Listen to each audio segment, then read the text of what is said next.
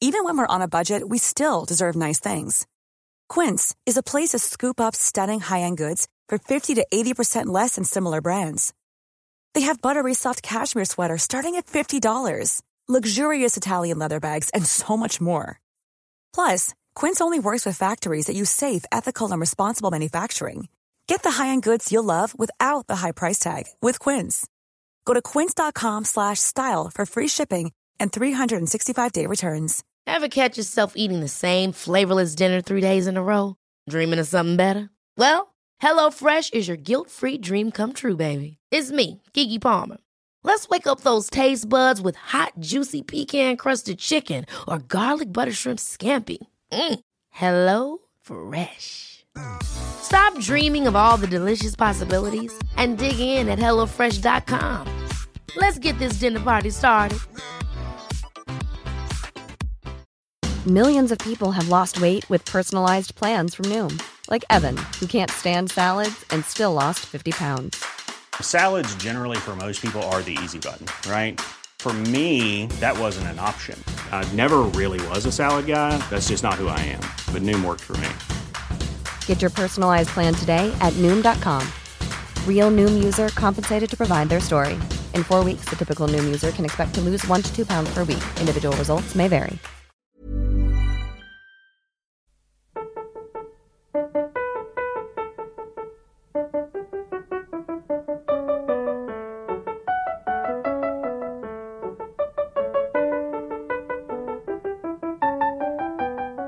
La Bibbia.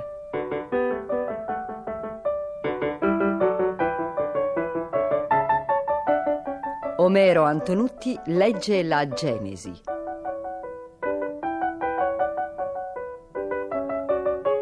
Esegesi biblica di Gianfranco Ravasi, a cura di Corrado Caselli e Guido Gora.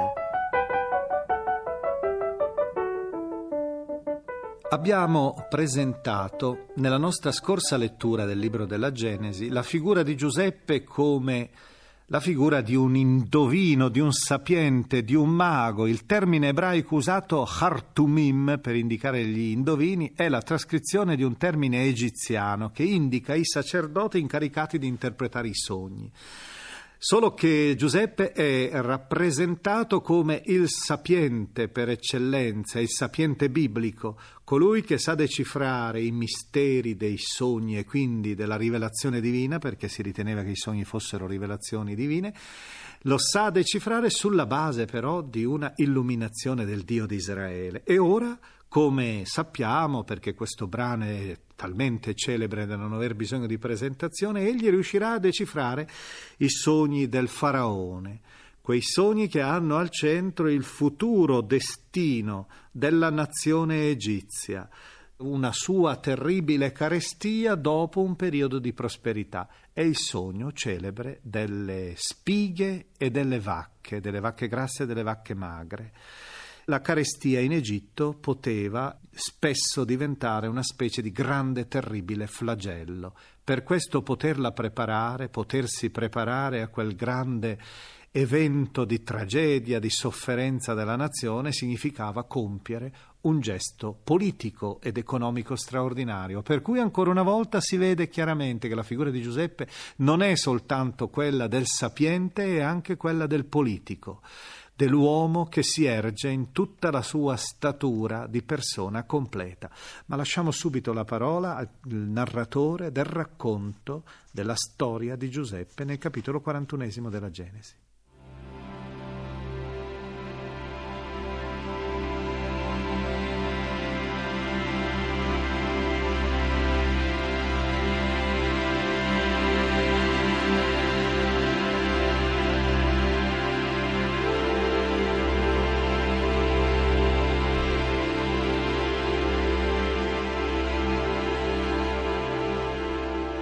Al termine di due anni anche il faraone sognò di trovarsi presso il Nilo. Ed ecco salire dal Nilo sette vacche, belle di aspetto e grasse di carne, e mettersi a pascolare nella macchia di papiro. Dopo quelle, ecco altre sette vacche salire dal Nilo, brutte di aspetto e magre di carne, e fermarsi accanto alle prime vacche sulla riva del Nilo ma le vacche brutte di aspetto e magre di carne divorarono le sette vacche belle di aspetto e grasse, e il faraone si svegliò.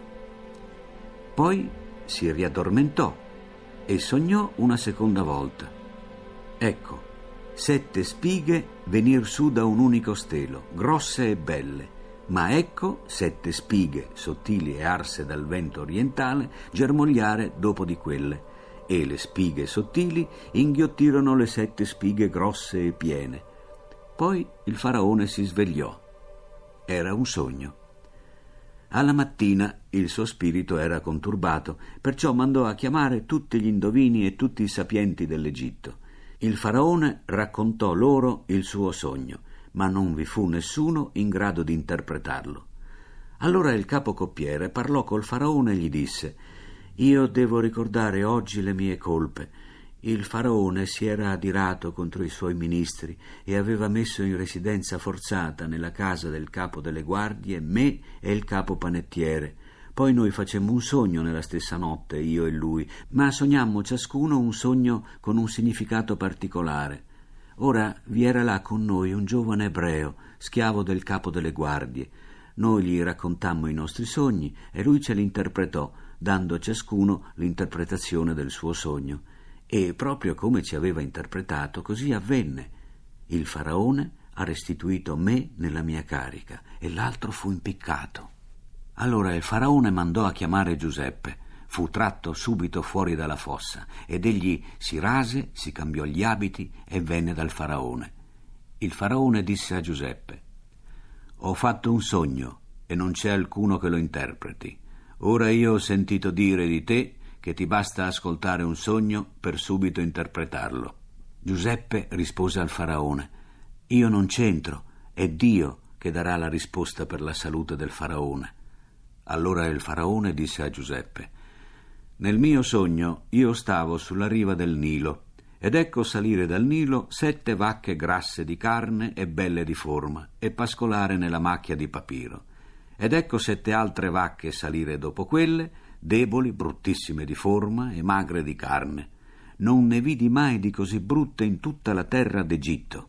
Poi le vacche magre e brutte divorarono le prime sette vacche, quelle grasse.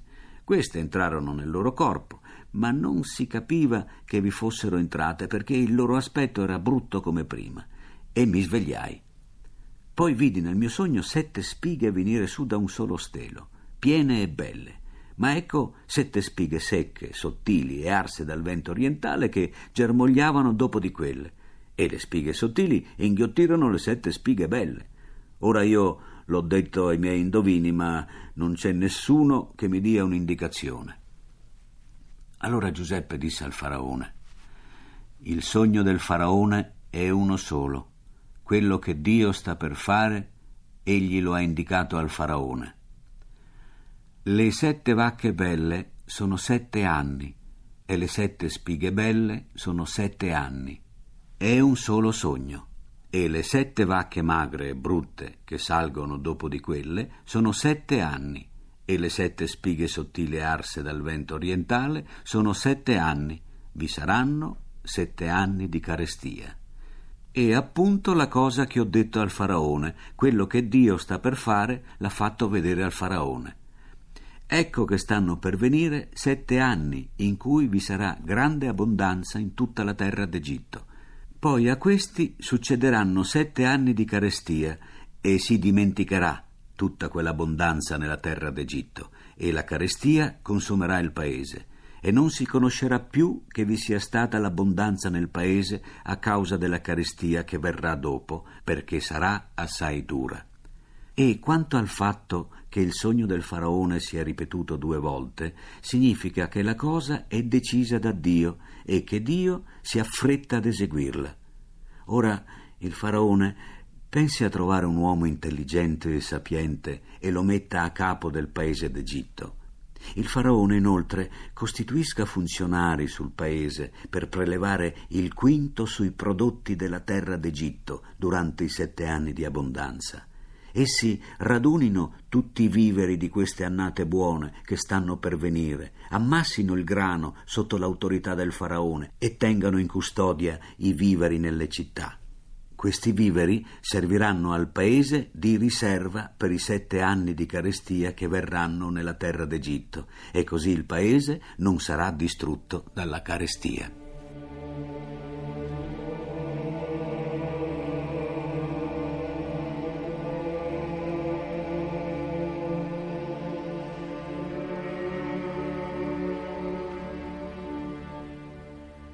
La cosa piacque al faraone e a tutti i suoi ministri, e il faraone disse ai suoi ministri: Potremmo trovare un uomo come questo, in cui sia lo spirito di Dio?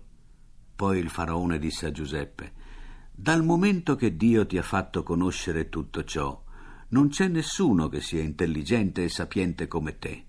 Tu stesso sarai l'amministratore della mia casa e ai tuoi ordini l'intero mio popolo obbedirà. Per il trono soltanto io sarò più grande di te. Il faraone disse a Giuseppe, Guarda, io ti stabilisco sopra tutto il paese d'Egitto.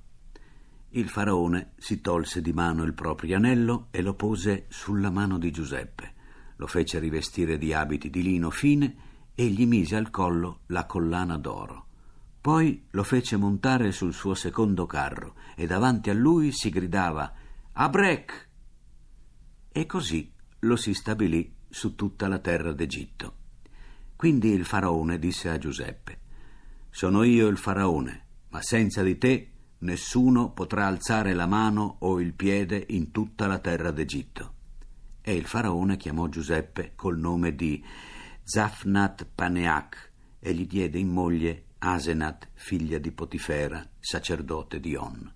Poi Giuseppe partì per visitare tutta la terra d'Egitto. Giuseppe aveva trent'anni quando si presentò al faraone re d'Egitto. Quindi Giuseppe si allontanò dal faraone e percorse tutta la terra d'Egitto. Durante i sette anni di abbondanza la terra produsse a profusione.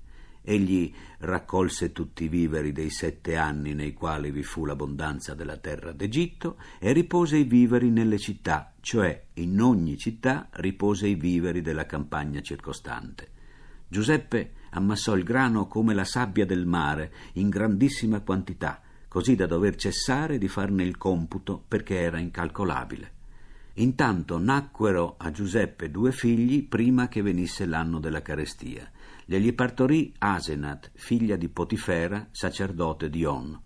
E Giuseppe chiamò il primogenito Manasse, perché, disse, Dio mi ha fatto dimenticare ogni mio affanno e tutta la casa di mio padre. Il secondo lo chiamò Efraim, perché, disse, Dio mi ha reso fecondo nella terra della mia afflizione.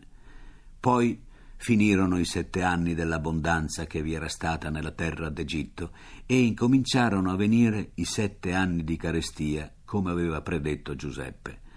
Ci fu carestia in tutti i paesi, ma in tutta la terra d'Egitto vi era del pane. Poi tutta la terra d'Egitto incominciò a sentire la fame e il popolo gridò al faraone per il pane. Allora il faraone disse a tutti gli egiziani: Andate da Giuseppe, fate quello che vi dirà. La carestia dominava su tutta la superficie della terra. Allora Giuseppe aprì tutti i depositi in cui vi era del grano e vendette il grano agli egiziani. Ma la carestia si inasprì nella terra d'Egitto e tutti i paesi venivano in Egitto per comprare grano da Giuseppe, perché la carestia infieriva su tutta la terra.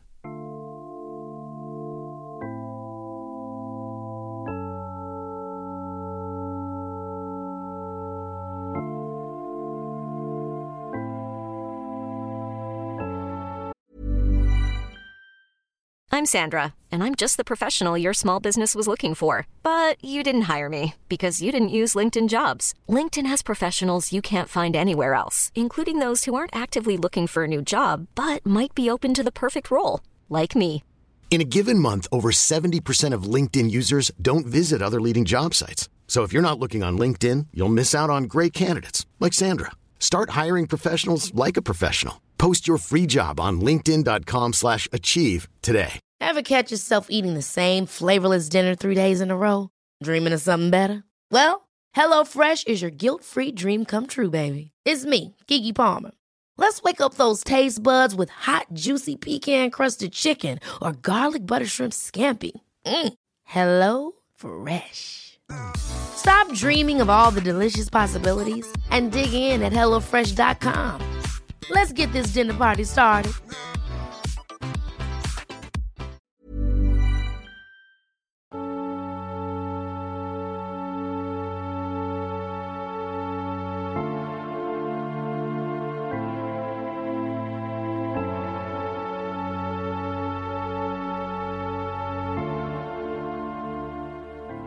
Ecco ora davanti a noi un nuovo capitolo, il capitolo 42. Alle spalle abbiamo Giuseppe divenuto, per quella sua scelta politica suggerita al faraone, divenuto viceré d'Egitto.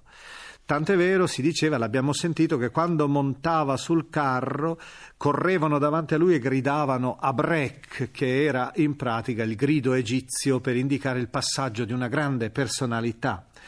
Ora il racconto che noi abbiamo è invece quello del viaggio in Egitto dei figli di Giacobbe, cioè i fratelli di Giuseppe, i quali si stanno incamminando e avviando verso questa terra che ha saputo eh, prevenire la carestia per consiglio di Giuseppe, si stanno indirizzando per poter cercare di sopravvivere. L'Egitto tante volte era una vera e propria, un vero e proprio granaio verso il quale confluivano anche le popolazioni circostanti e tra le carovane che tentano di varcare il confine settentrionale ed entrare a trovare salvezza, troviamo anche i fratelli di Giuseppe. È facile immaginare quale sarà il punto d'arrivo, la meta verso cui ci vuole condurre il narratore.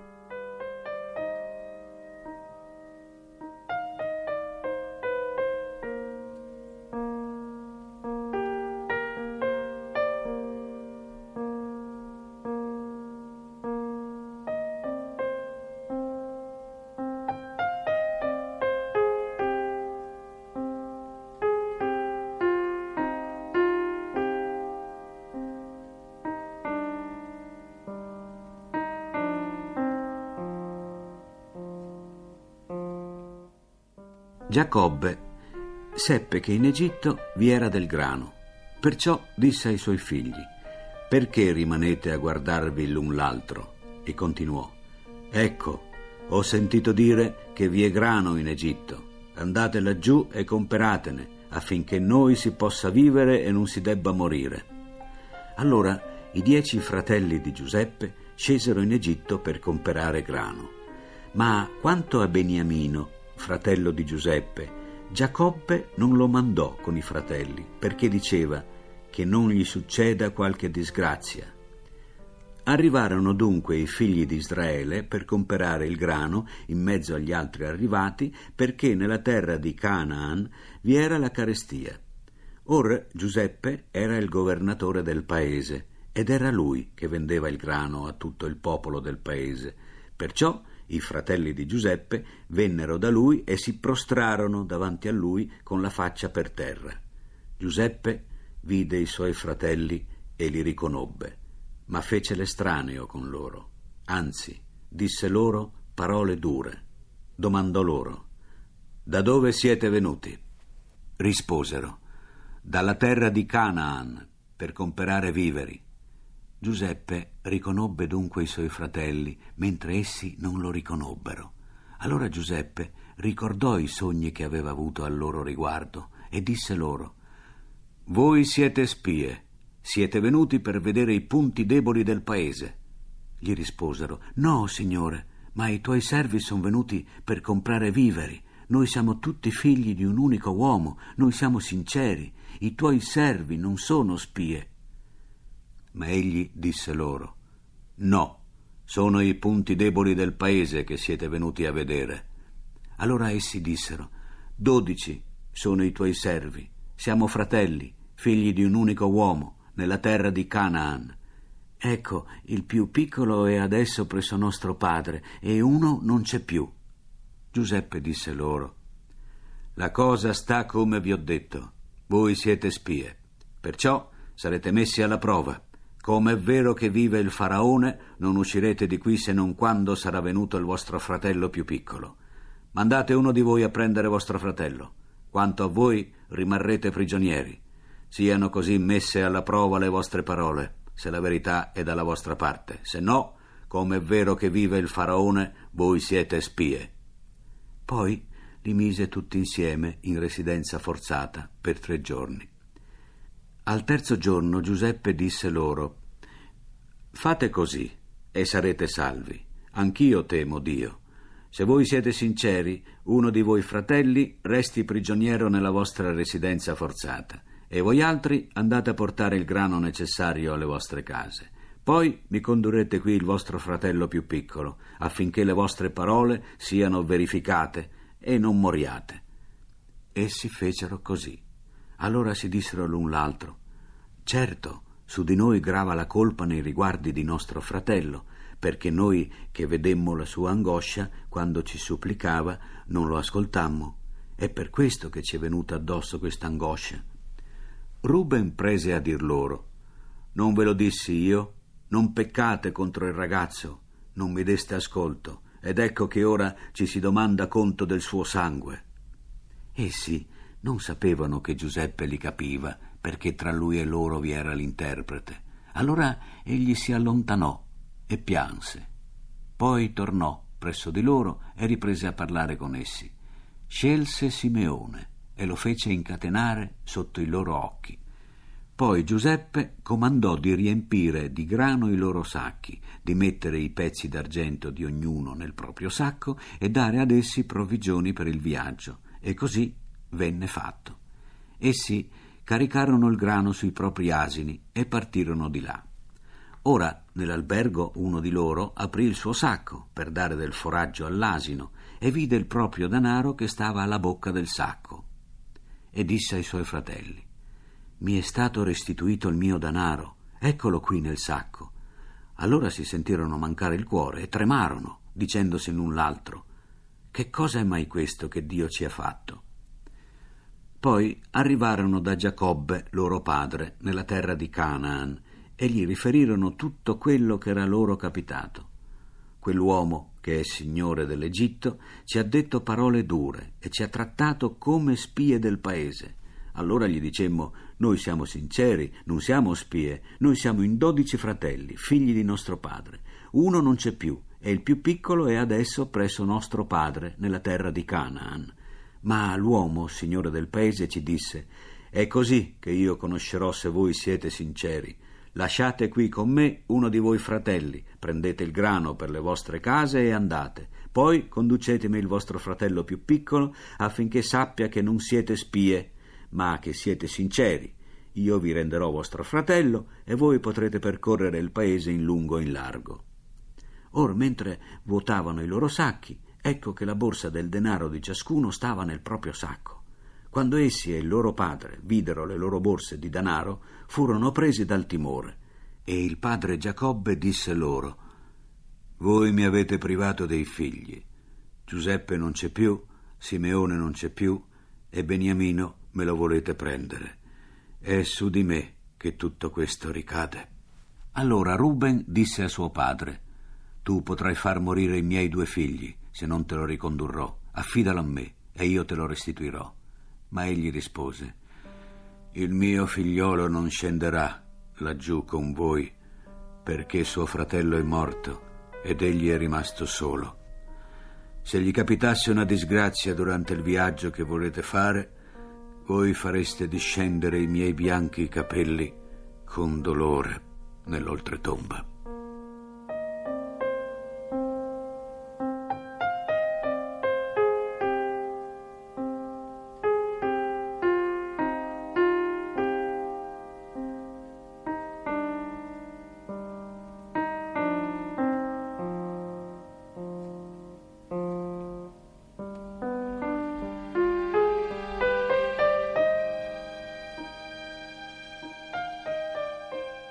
La Bibbia e la psicanalista.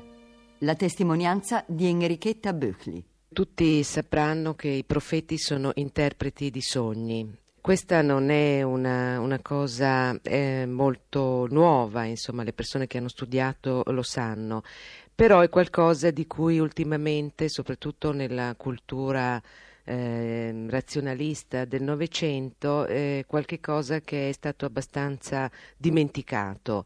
Um, anche nella cultura eh, religiosa eh, il sogno fino a poco tempo fa è stato sempre visto con sospetto, come qualcosa che avesse a che fare con forze oscure, forze negative e dunque l'interprete dei sogni confinato eh, più in una dimensione magica, superstiziosa piuttosto che religiosa. Se andiamo a vedere come stanno le cose nella tradizione eh, ebraica, il sogno era uno dei luoghi privilegiati in cui si manifestava Dio.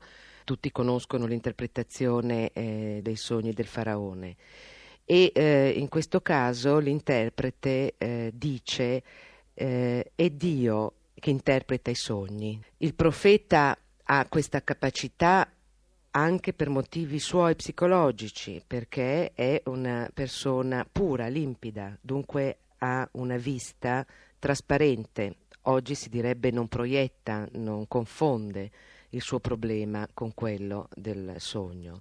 L'interpretazione che dà Giuseppe eh, della carestia delle vacche che prima sono grasse e poi eh, sono magre, questo voleva dire che ci sarebbe stato un periodo di carestia, eh, non è nulla come dire di, di magico o di trascendentale.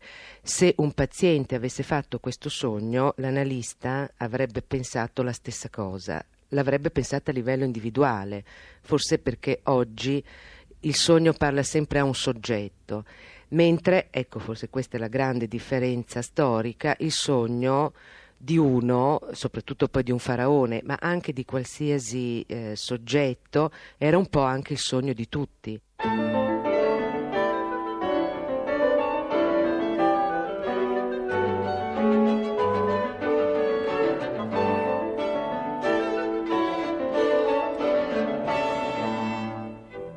Abbiamo trasmesso la ventesima puntata de La Bibbia, esegesi biblica di Gianfranco Ravasi. Lettura di Omero Antonutti. Da La Bibbia di Famiglia Cristiana, nuovissima versione dai testi originali. Edizioni San Paolo. È intervenuta Enrichetta Buchli.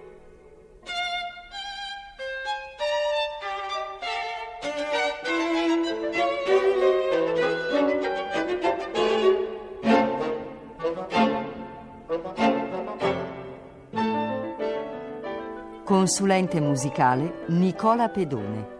Collaborazione tecnica Bianca Maria Bezzeccheri. Coordinamento Lucia Maroli Ponciroli. Step onto the legendary clay courts of Roland Garros, where the world's best players battle it out at the French Open for a chance to win a Grand Slam title. Tennis Channel Plus is your place to watch. Stream every court from your phone or smart TV live in HD. See the action unfold as legends fight for glory and new rivalries emerge. Daily live coverage begins Monday, May 20th, with match replays on demand so you never miss a moment. From the first serve to the final point, Roland Garros promises unforgettable moments and new chapters in tennis history. Stream now with Tennis Channel Plus to be there when it happens. Planning for your next trip? Elevate your travel style with Quince. Quince has all the jet setting essentials you'll want for your next getaway, like European linen, premium luggage options, buttery soft Italian leather bags, and so much more. And is all priced at 50 to 80% less than similar brands. Plus, Quince only works with factories that use safe and ethical manufacturing practices. Pack your bags with high-quality essentials you'll be wearing for vacations to come with Quince. Go to quince.com/pack for free shipping and 365-day returns. Hold up. What was that? Boring. No flavor. That was as bad as those leftovers you ate all week. Kiki Palmer here, and it's time to say hello to something fresh and guilt-free. Hello Fresh. Jazz up dinner with pecan-crusted chicken or garlic butter shrimp scampi. Now that's music to my mouth. Hello Fresh. Let's get this dinner party started. Discover all the delicious possibilities at hellofresh.com.